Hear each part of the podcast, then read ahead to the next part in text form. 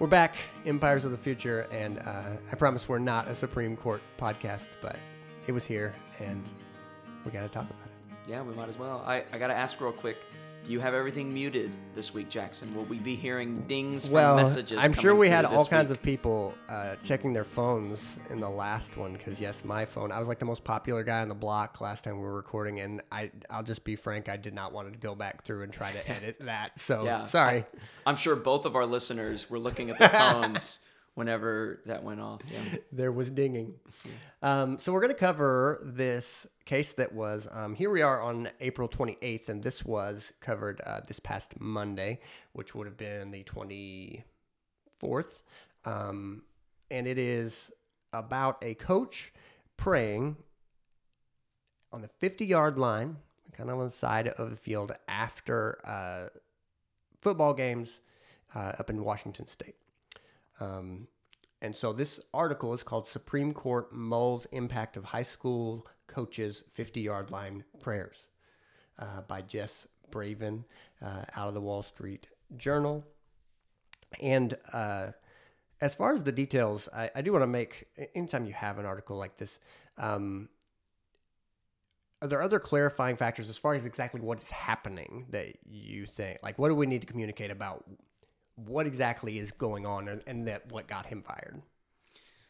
Yeah, there, there's certainly several details that kind of go into it. Um, what can be clear is that he was not fired um, because he was in any way forcing anyone to do anything. Um, he was not forcing any of his players to pray or anyone else to pray, nor was he forcing anyone to listen to him pray. Uh, he kind of made it a practice on his own to go and pray at the 50 yard line after games. Uh, several of his athletes chose to join in in the prayer, and I guess a lot of the time, even other um, other teams, uh, some of their players and and people there with them would come and join for the prayer. Um, but it was never forced. Right. Um, but uh, it seems like the reason he lost his job was simply because the school district decided um, he was, in a sense, representing the school district in that prayer, not just his own private religion. Right. Was their assessment.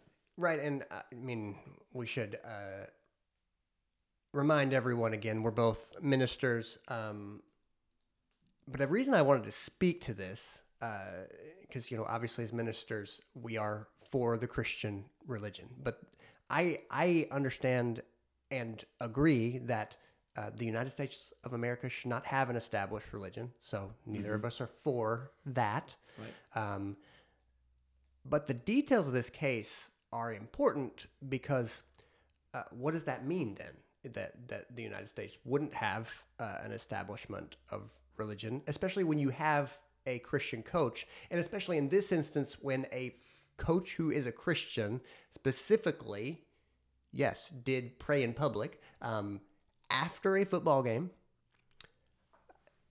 on the field and yes, get the details right. Then other students, as time went on, came with him. The story began to attract attention because, uh, like you said, some people said, well, uh, this shouldn't be happening because since he works for the school, he is he representing the school when he does that? And look, that's a very good question, mm-hmm. but it's also a question that you can't just go obviously yes or obviously no because people have layers of identity so they can be both a coach and a christian Right. and then the other thing i so often hear that i, I think is problematic is to go oh well religion's what people do in private Yeah. well, that's not true at all Right. Right well, certainly not. certainly not of the Christian religion. Right. Um, perhaps there are religions that operate in that way. I don't think any of the major religions would agree to that sort of assessment.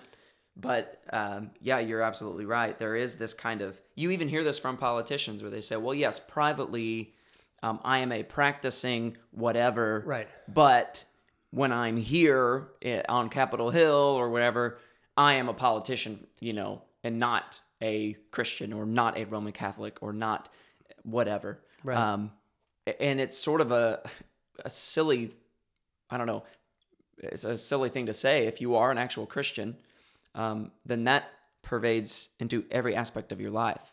Um, that you are not a Christian in one place and a school teacher in another. You are not a Christian in one place and a um, a assembly worker at a Toyota plant in another. You are a Christian Right. through and through, and it, it invades every aspect of your life. That, that's Christianity. Like I said, there may be some religions that aren't the same way, but that certainly is the case with Christianity. Right, and I- I think um, I really think what's behind that. Uh, a philosopher named Rene Descartes, uh, years and years ago, uh, there's a thing called Cartesian dualism, and, and it's it, while we haven't heard of it, it's a way of looking at the world as to go.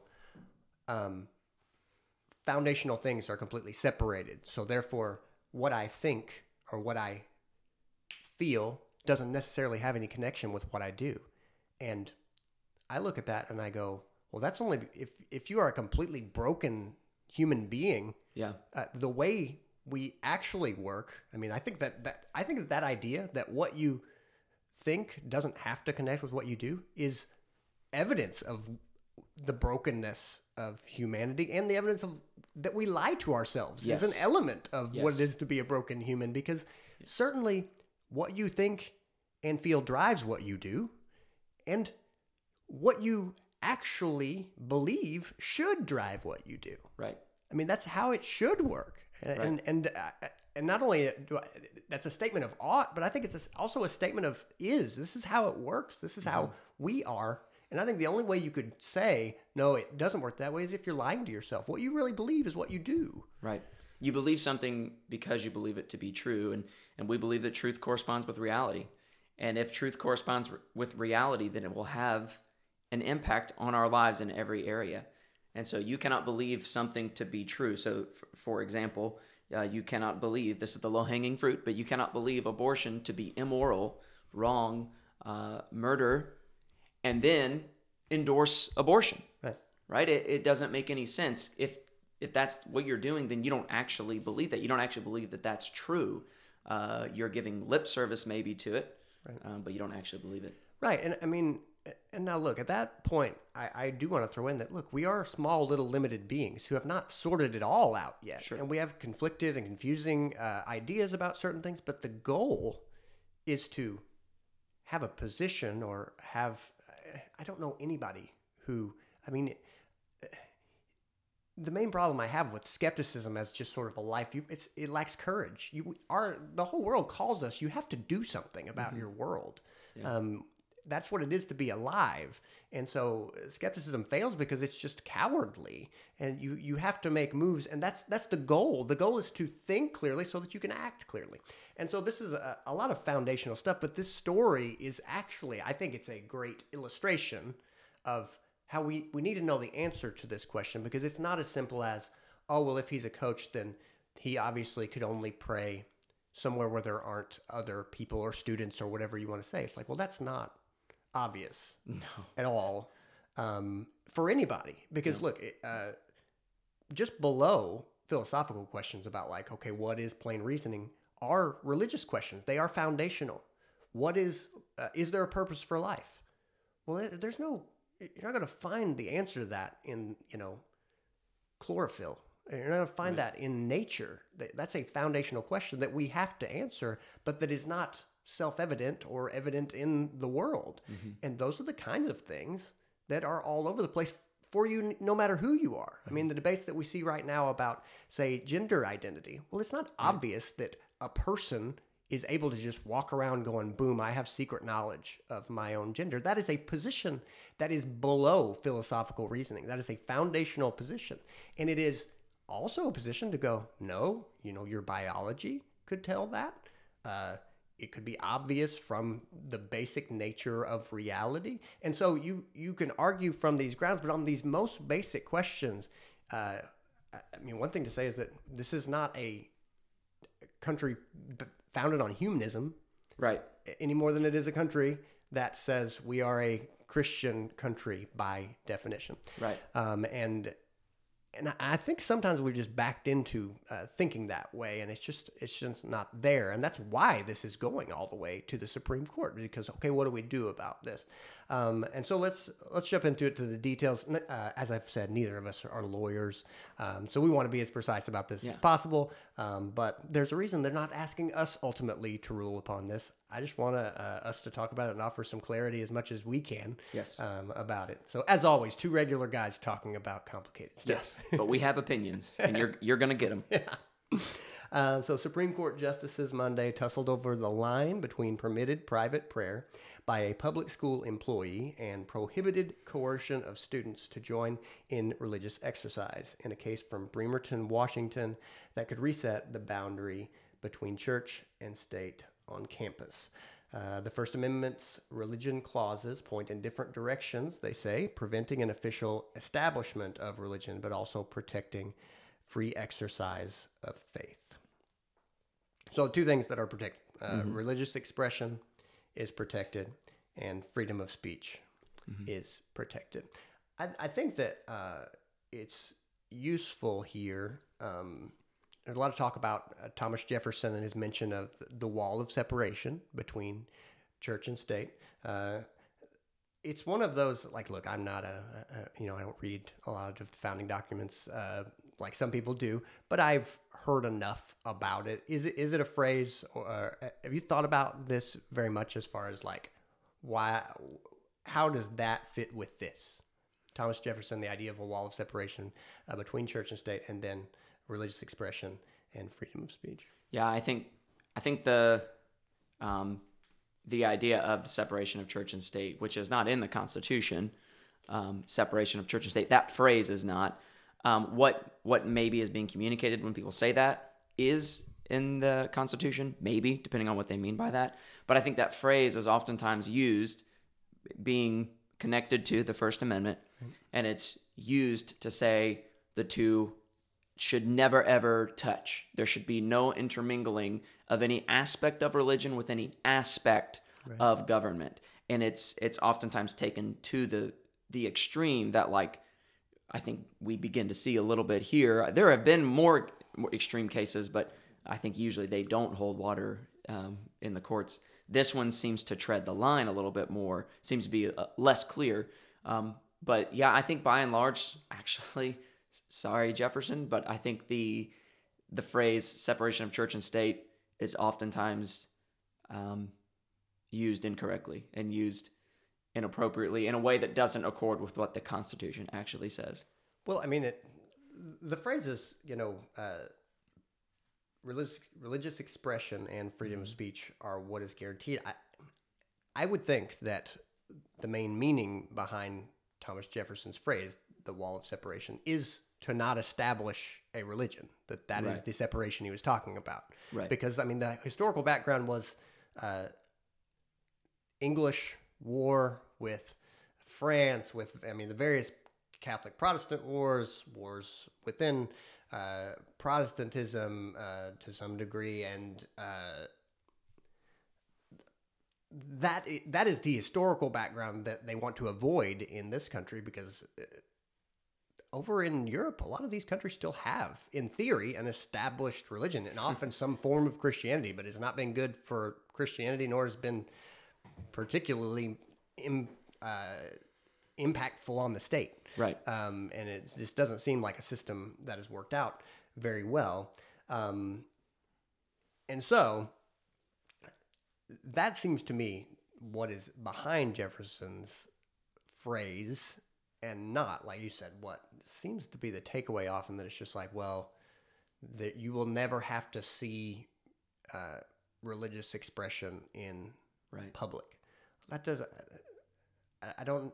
I don't think that's what is going on there. That's not what uh, any of the founders had in mind. Now, I, I will say what I've read of uh, early America, uh, colonial period, but even into um, the founding of the country, 1776, is there was a general sort of understanding. Well, Christianity's here. There aren't a lot of other represented religions. I mean, the connection between uh, European civilization and Christianity was still much more wedded, and so there was a general sort of Christianity's present, um, but we're not going to establish a religion. And the thing that I hear, I mean, I had a question for a lot of years. Is I was like, I, some of these founders were deists, but why would you ever be a deist? I mean, like, what is in it for anybody? I mean, you don't have any of the comforts of Christianity. If God made the world and then went away, and then it occurred to me, oh, if you're a politician, what you need, I mean, they talk about well, you have to have a moral populace. You have to have a people that have moral grounds. Otherwise, it's chaos. They'll just, you know, it'll devolve and they'll, you know, kill each other. The, the rule of law can't be maintained in this. Um, and that, that was their belief. And if you're a deist, then you could say to everyone, be moral, and then you kind of do whatever you want. If God made the world and then went away, you can. And as, you know, if you've read very much, uh, plenty of the founders kind of did do whatever they wanted Yeah. in, in various ways. Um, As politicians, you know, it's, it's not like that's new among politicians, sort of having uh, social lives that might not be so.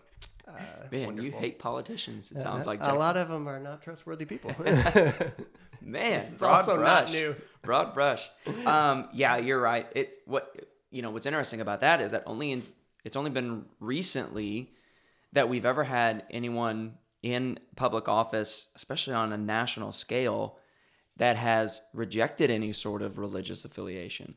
Um, only recently have you had anyone who's Yeah, you know identified as quote unquote none n o n e as in uh, they mark the box of having no religious uh, affiliation.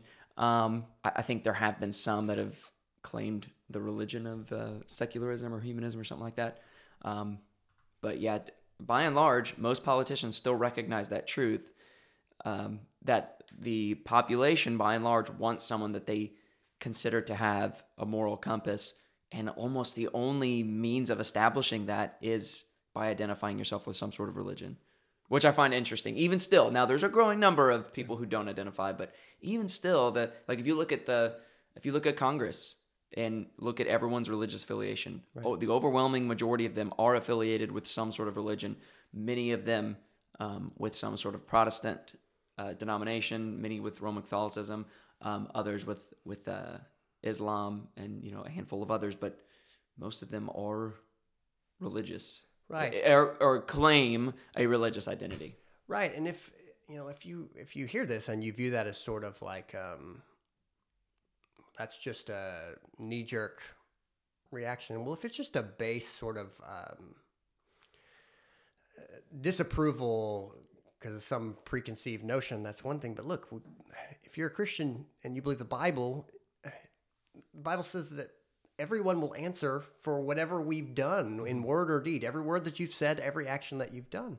And I mean, the what is the foundation of wisdom? To fear God, because you will stand before Him, and and that's that's very strong. Now, Christianity leads you. I mean, as as a Christian, you want to get to a better place. I mean, the Bible also says, "Perfect love casts out fear." That you want to move toward love for God, and not just you know live in this space of going like, "Man, God's going to get me." Uh, you know, that's why I do everything is because God's going to get me. You don't want to stay there forever, but um, knowing our own heart's tendency to go, maybe I'll get away with this. Um, that fear of the Lord is still a good thing to have around when your heart tries to tell you, you know, hey, do whatever you feel like doing, swindle people, lie, cheat, steal.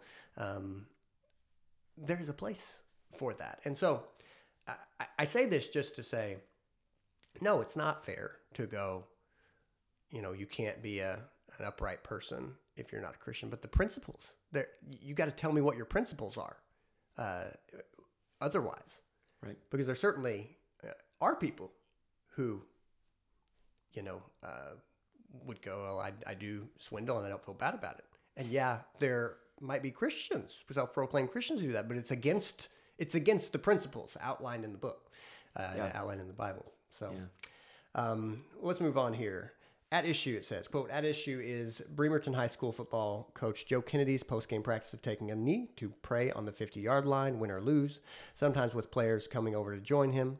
Mr. Kennedy, a Christian, says he feels compelled to praise God, but played no favorites with the students who participated in the prayer circle. And, and here we'll begin to move into, I think we have four different quotes from various uh, Supreme Court justices in asking, and, and I think they're helpful to sort of pinpoint okay what are the concerns because there's a concern that's mentioned there okay well when he goes and prays and other students come pray, does that mean then he's going to pick those students to be, let's just say, the starting quarterback, for Mm-hmm. instance, or something like that?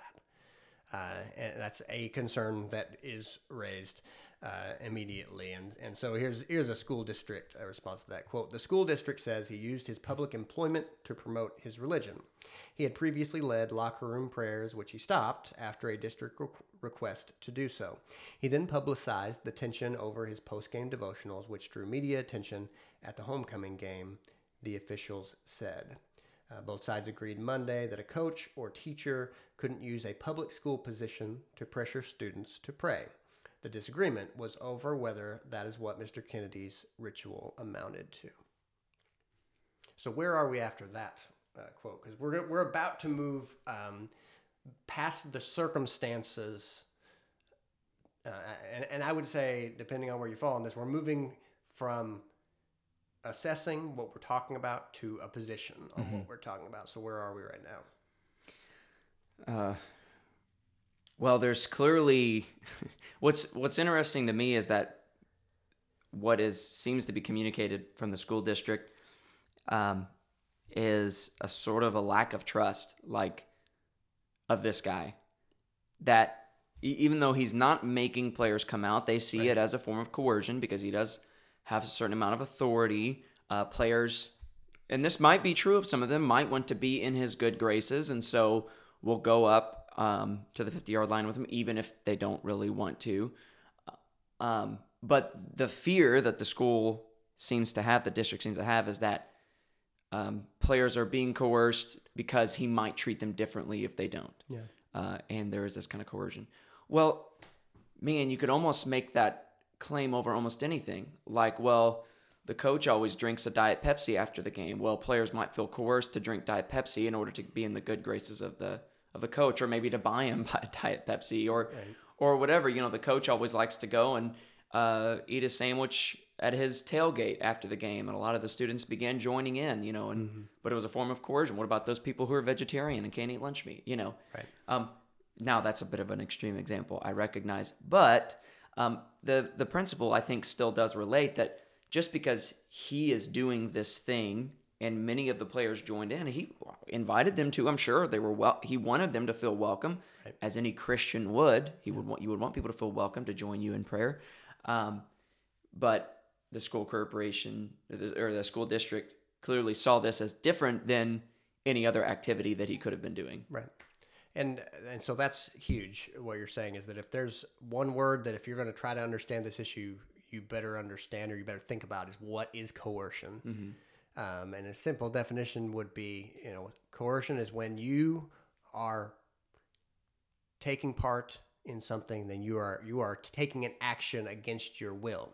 Now, some sort of um, in the background of all of this is the the water that we swim in in terms of worldview, which is uh, expressive individualism. Well, I need to f- feel completely unencumbered by my decisions at all time. Okay, look, that doesn't exist. Right. Uh, so so coercion, yes. Look, i if somebody is making you do something, especially in a physical way, against your will, well, that that's explicitly coercion. It is not coercion. I mean, influence is different from coercion. We are influenced by everything, and in fact, our wills are attached to other people's will, especially people that we care about, people that we trust. Your will is not some sort of like separate, uh, forever, you know, individualized entity that just floats in space and it's like I cannot be affected by anything else until I choose to make a decision. We're all tied to other people, in particular, people that I mean, think about your family. As a kid, you are inextricably tied to your family. Their will, I mean, humanly speaking, the will of the mother and the father is what leads to a baby existing. I mean, you want to start with simple terms here.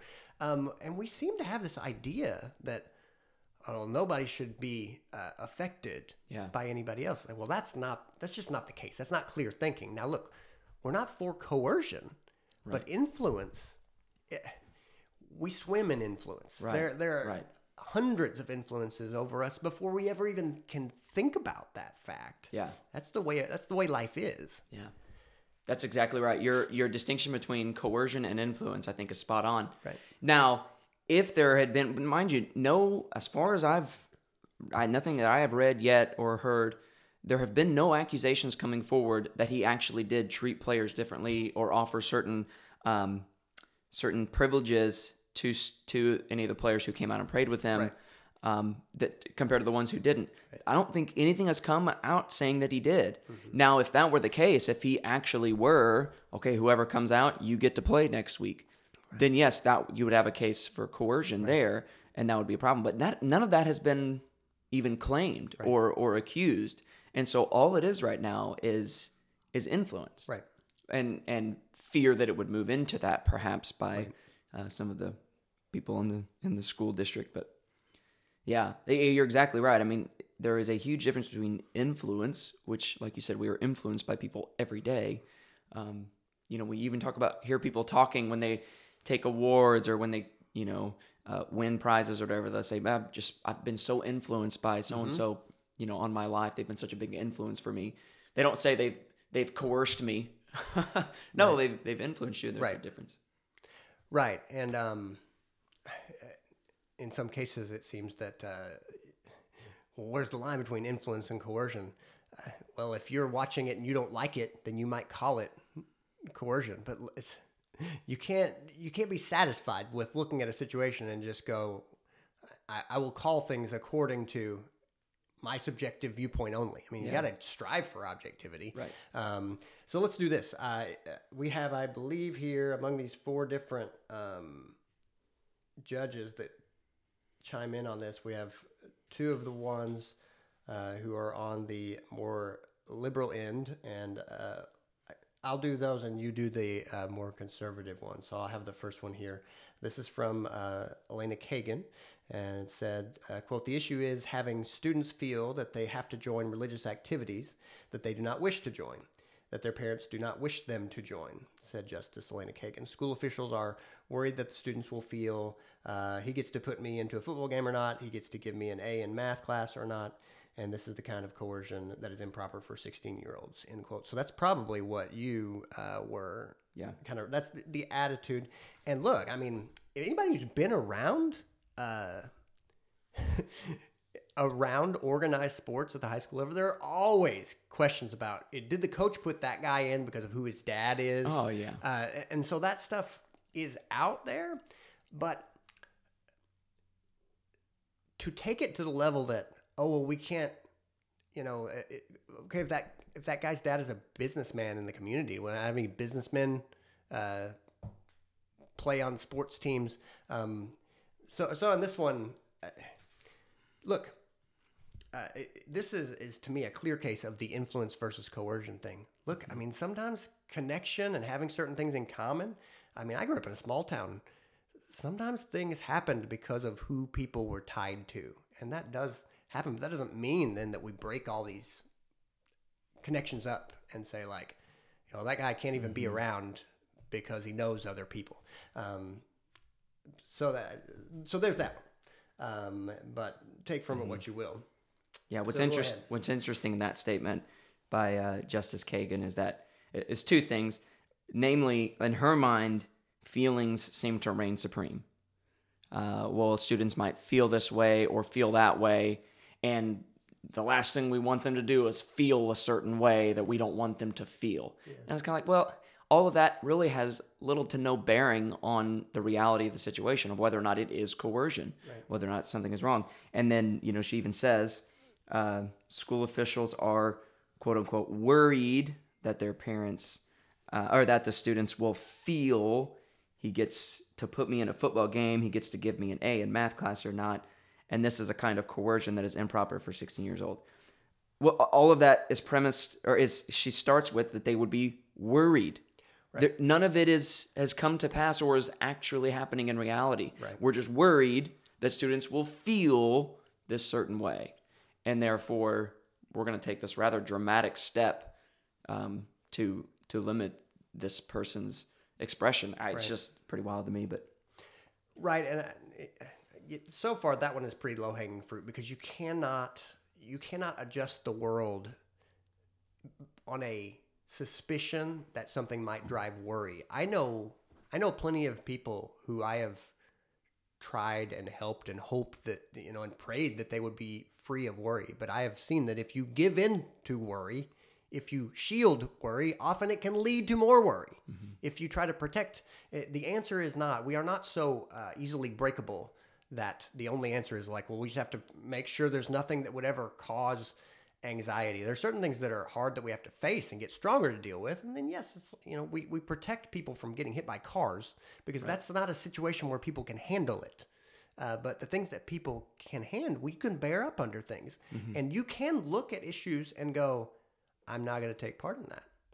Um, so, so that one's not just not there yet for me, but you go ahead Yeah. with the next one. So the next one um, comes from Justice Clarence Thomas. Thomas, excuse me. When Richard Katskee, the attorney representing the Bremerton School District, took the lectern, Justice Clarence Thomas asked about other subjects for football field expression. Quote, if the coach, instead of taking a knee for prayer, took a knee during the national anthem because of moral opposition to racism, how would your school district respond? He asked. Political and religious speech have to be treated the same way, Mr. Katskee asked, said. School districts and other governmental entities have to be able to control their programs. And when they hire somebody to run that program, they have to make sure that it is their message that is being communicated. I think this is a fascinating statement. I think um, I think Justice Clarence Thomas uh, sees something rightly, uh, and that is that there are all kinds of um, moral expressions, uh, expressions based on a sort of truth claim, like taking a knee during a national anthem, that are largely Right.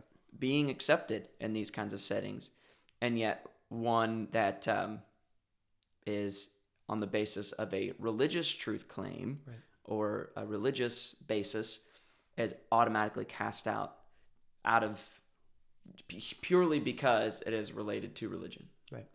and he's he's pointing that out i think rightly so um, and you know the uh, the attorney kind of offers a, a an answer but i would have a hard time believing that those two kinds of speech are actually treated the same way Well, and I, I'm glad to hear.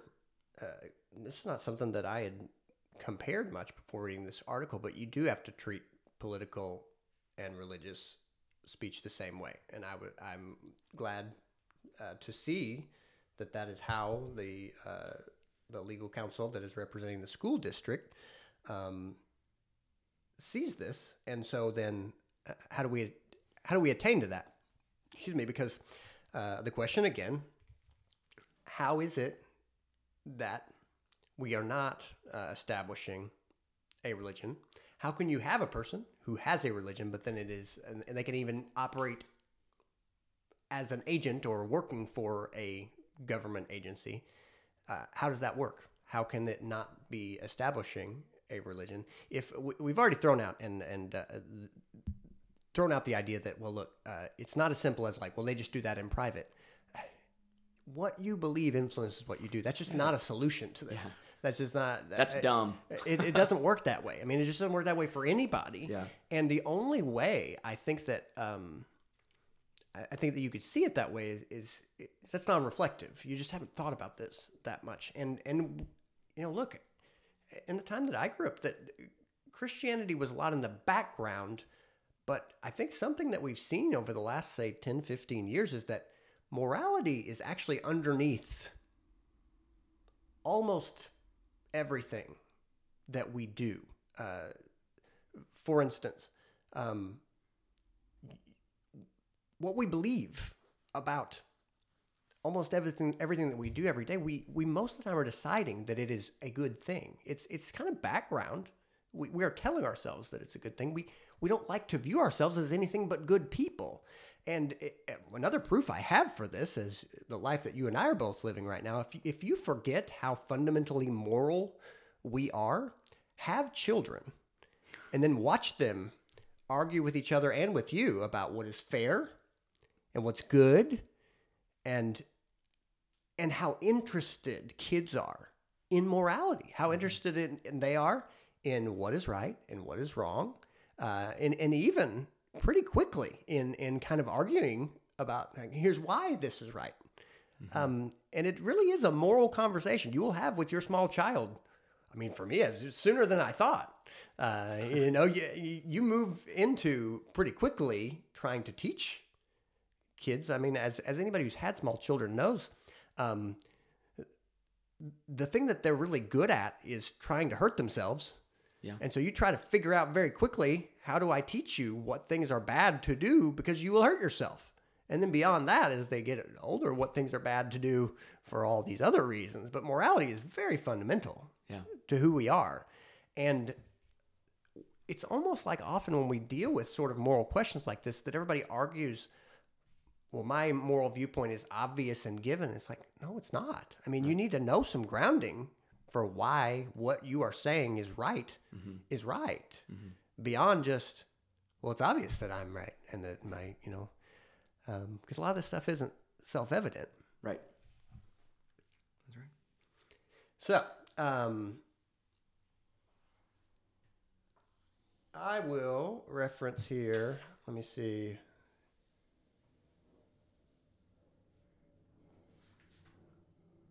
This one, a federal judge, it says, quote, uh, the federal judge who ruled against Kennedy District Judge Ronald Leighton compared his post-game behavior to a director who comes to center stage and prays at the end of a school play. Uh, a reasonable onlooker would interpret their speech from that location as an extension of the school-sanctioned speech just before it. Uh, that's actually from uh, an Associated Press article by Gene Johnson called "Praying Football Coach Asking Supreme Court for His Job Back." And uh, th- that is not one of the Supreme Court justices, but it is one of the federal judges who had previously ruled against uh, Mr. Kennedy. And I, I, I hear this, and it sounds like the issue we've already talked about. That it's it's not as if if you're a play uh, director working for the school uh, that then you can't be a Christian. And this comparison, um, it is directly drawing people in to walk to the front of a play and say, "And now all of us Yeah. will pray together." Yeah. That is not what happened Right. in this case. Right. and the tendency if anybody if you've ever watched yourself when you tried to argue a case you will overplay your case sometimes to try to win the argument before it starts. What we're what we're asking is when is it establishment of religion?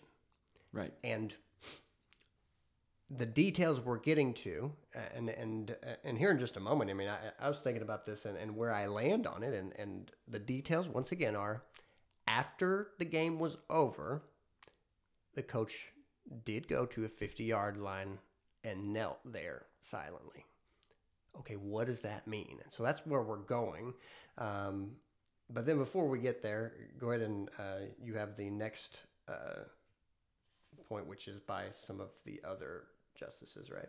Yep. Yeah. So um, this comes from yeah.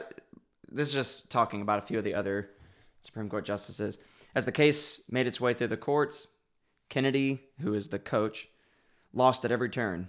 But when the Supreme Court declined to take the case at an earlier stage, Justice Samuel Alito, Clarence Thomas, Neil Gorsuch, and Brett Kavanaugh called the Ninth Circuit's reasoning troubling and said, under it, public school teachers and coaches may be fired if they engage in any expression that the school does not like when they are on duty.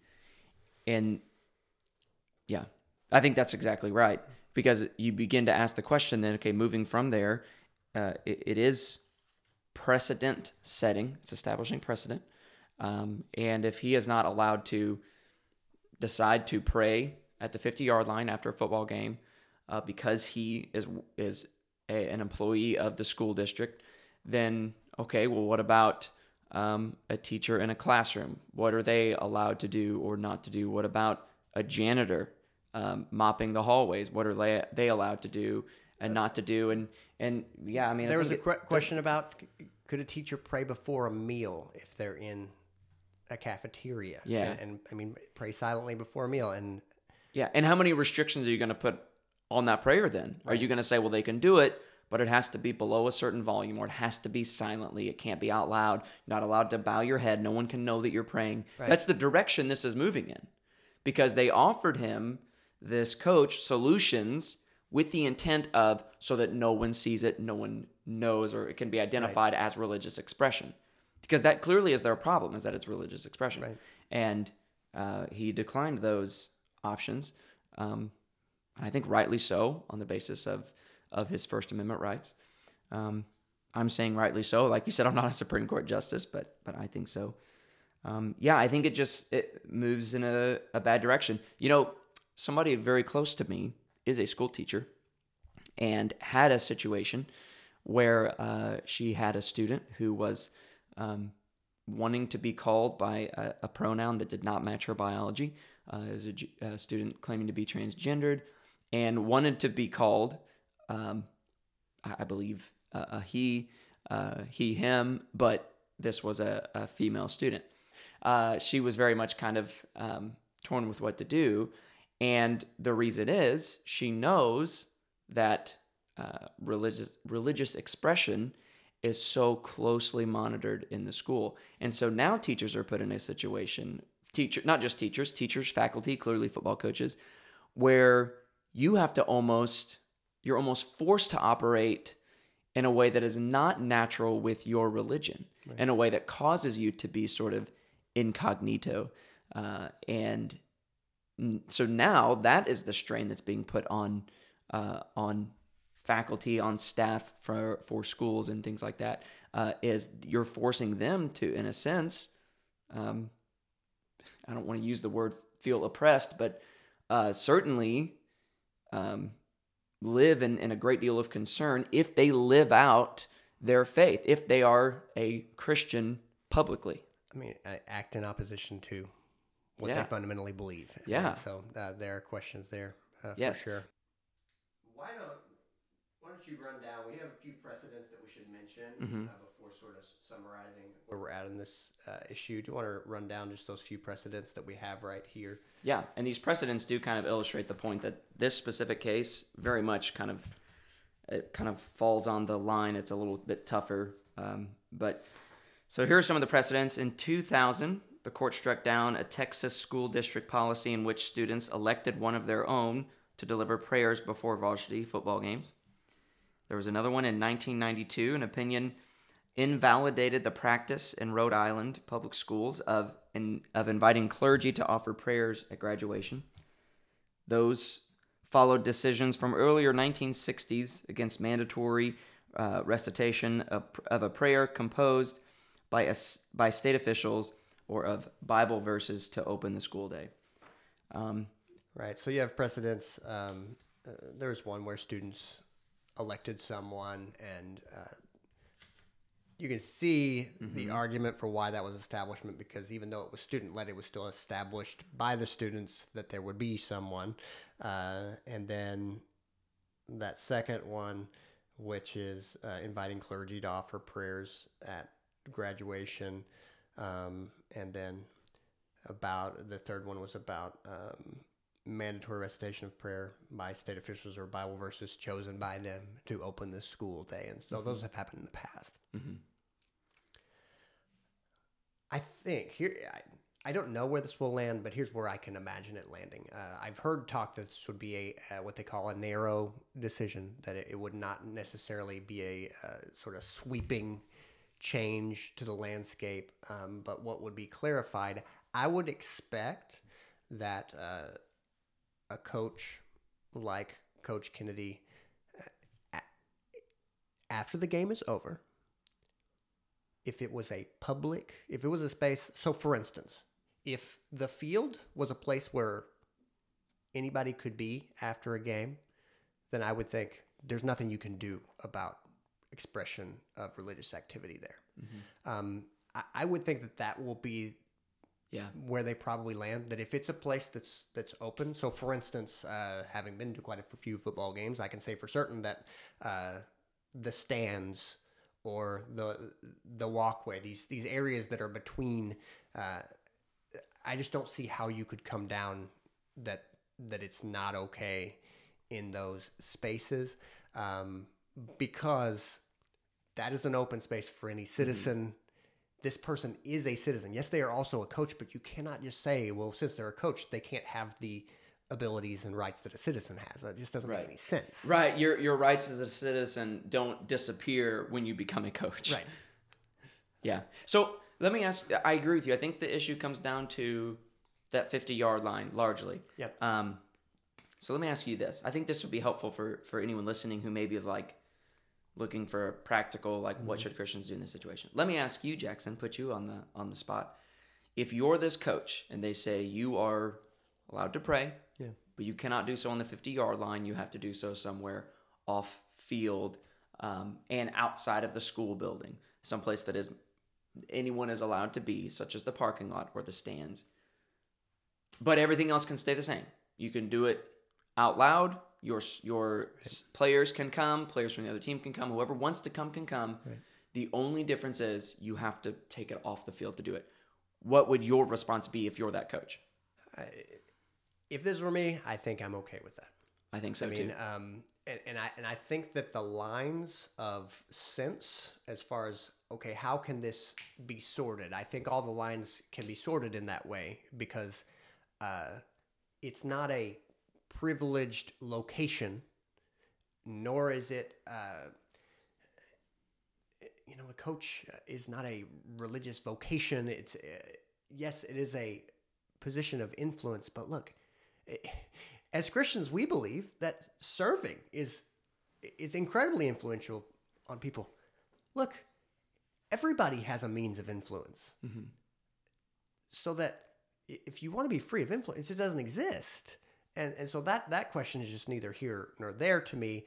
Uh, the question that is, okay, what is privilege? Like, what is a privileged position, and and how do you then keep from establishing a religion? And that's that's how I think you keep the government from establishing a religion by just it not being uh, limited by a, a privileged space. Um, and I don't know if that's how it will come out, but it seems to me um, a lot of the, it's odd. I don't know if you ran into this uh, or, or noticed it when you read it. There seems to be a sort of scare tactic that uh, is said sometimes where it goes, well, if we allow this, then we're allowing Satanists and Buddhists and Hindus. And what do you think when they say that? Uh, so the argument that you're proposing is if we allow um, a, a Christian to pray on the field, then we would be allowing Satanists, Hindus, Buddhists, whoever they wanted to go onto the field and engage in some sort of religious practice. Yeah. Well, I mean, I would offer the same thing. I would say, man, as long as they're not making people do it, and and so long as they're not doing anything destructive or, Right. um, or uh, what's what would that, and any sort of incitement to violence or anything like that, then I would say they should also have that expre- freedom of expression Right. to do the same thing. I, I would whatever conclusion is is come to here, it should apply across the Right. board It to all to. religions. Yeah. yeah, I, I would want it to, Right. And and yeah. And and I I was thinking about that because I think we've all seen that sort of uh, kind of messaging Yeah. so many times that I really look at it and I kind of go, well, look, as a Christian, I- I view myself as having worked for the devil in the past. I mean, look, if you sin and you sin against people, you're driving people to sin against you and to sin against other people. That's who you're working for. And I mean, we believe, I mean, we believe in a Jesus who says, hey, if you're not for me, you're against me. If you're not against me, you're for me. And so uh, that that issue, look, I mean, and then the other, th- so that's the whole, frankly, definite Christian viewpoint is you either are working for God or the devil at the end of the day. I mean, that's one thing. Yeah. But then the American viewpoint is, well, look, yeah, that's that's the American promise that That's exactly right. that uh, we do not establish any religion and that this is this is a marketplace of ideas folks. Mm-hmm. and and and i think the other thing that really made me look at that and go huh i need to look at that is i'm reading through the book of acts right now. We're, we're studying that. And look in the book of acts i mean what we're just reading lately paul and barnabas go to uh, Derbe and they're thought it's thought that they are zeus and hermes right? And then the people are like we'll sacrifice to you. And then they go wait, wait, wait, don't do that. And then the people are like, wait, what? And then the Jews say, yeah, because they're they're actually evil and they're heretics, and you better kill them. And then they do try to stone Paul, and you see the crowd turn against them because look, that basic paganism where it's just like, look, it's all present here. that's to me what the future uh, we're about to return to is. We've lived through a time where there was this general sort of moral framework that I do think was established by the vague Christianity, and and that's what I think that that that framework, which we sort of divorced from Christianity and was still here, kind of going like, well, you can be a you know a good upstanding person, but that moral framework was provided by Christianity, and then a lot of Christianity was sort of left behind, and it's sort of like a tree that was still standing, even though that a lot of the past life had, had sort of left it. Yeah. Well, uh, it, I mean, frankly, as an American, it, it I hope it doesn't scare us to go. All of these religions will be present, and that's that's another reason why it sort of kind of landed there for me. That look, if this is a space where anybody can be, then that's what we've all signed on for. Right. Is that yeah, there can be uh, anybody practicing in any of the religions of the world, uh, as long as we're not talking coercion. Right. That's what we all signed up for Right. as uh, as Americans. That's what it means. And historically, this is what Baptists have stood for. Right. Is uh, freedom of religious expression uh, for any and all religions.